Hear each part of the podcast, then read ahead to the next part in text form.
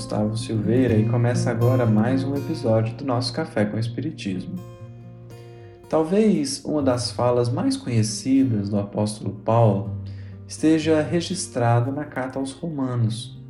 É aquela em que ele disse assim: O bem que eu quero, esse não faço, mas o mal que eu não quero, esse faço. E essa é uma fala recheada de ensinamentos porque, ao mesmo tempo que nos pede pensar sobre os nossos propósitos com o Evangelho, ela também nos convida à longa viagem do autoconhecimento. A questão é que essa viagem não pode ser feita de qualquer maneira.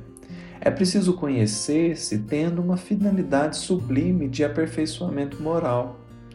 Se o autoconhecimento for um fim em si mesmo, ou seja, se buscarmos nos conhecer por nos conhecer, é possível que a gente acabe em uma prisão chamada culpa. A fala de Paulo é, portanto, uma fala que nos direciona nesse processo. Sem qualquer tendência menos feliz ao desprezo de nós mesmos, que tantas vezes a gente tem, é preciso notar que verdadeiramente ainda temos um longo caminho a percorrer na estrada evolutiva. Mas também, para além disso, é igualmente necessário lidar com naturalidade com essas imperfeições, ainda tão arraigadas no nosso psiquismo. O que queremos dizer é ressaltar que essa fala de Paulo aqui hoje nos dá um ponto de equilíbrio para o processo evolutivo se já nos identificamos com o que ele nos apresenta. Isso significa que não vou nem me iludir, tendo a mim mesmo como um santo, mas igualmente preciso compreender que já não sou o demônio que muitas vezes eu penso que sou. Se ainda não faço o bem, já sou capaz de duas coisas. Sou capaz de notar que ainda faço o mal, o que já é em si um avanço, mas, sobretudo, já existe em mim o desejo do verdadeiro bem. Nesse sentido, essa fala de Paulo nos abre um horizonte ainda mais amplo. Se ainda não faço o bem que quero, isso não significa que eu só faça o mal que não quero. Se ainda não faço tanto bem como gostaria, não necessariamente sou movido unicamente pelo mal.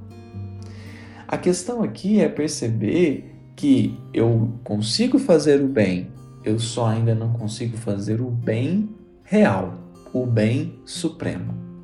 E o fato de já existir uma dualidade dentro de nós indica um avanço importante.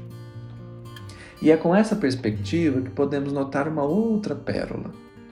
O bem que Paulo almeja certamente é o bem real, que se traduz no bem de todos, sem qualquer afetação de interesse sem qualquer mancha de egoísmo e sem qualquer laivo de superioridade. Todavia, se ainda não estamos nesse estágio do bem, nem por isso podemos deixar de notar que cada qual de nós já avançou um pouco, mesmo que em áreas diferentes. Um já sabe lidar bem com as emoções, mas apenas agora dá os primeiros passos na ciência do espírito. Outro já possui conhecimento vasto, porém ainda não aprendeu a lidar com as frustrações. Ainda outro já caminhou bastante na experiência do dinheiro, todavia segue incapaz de acolher corações feridos e por aí vai. Cada qual de nós tem avanços em algumas partes e deficiências em outras, que naturalmente serão sanadas. Portanto, nenhum de nós pode se dizer instrumento exclusivo do bem eterno.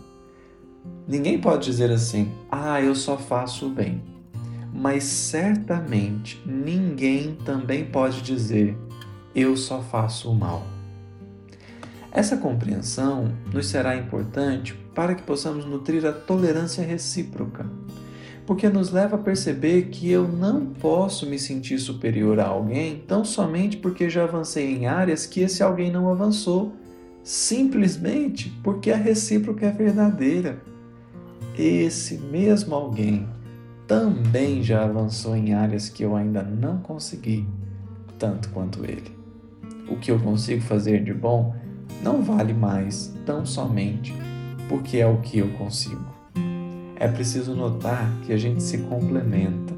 O que um já sabe, eu não sei, e portanto posso aprender com ele ao mesmo tempo que posso ensiná-lo naquilo que já colhi mais experiência. Grande abraço a todos e até o próximo episódio do Café com Espiritismo.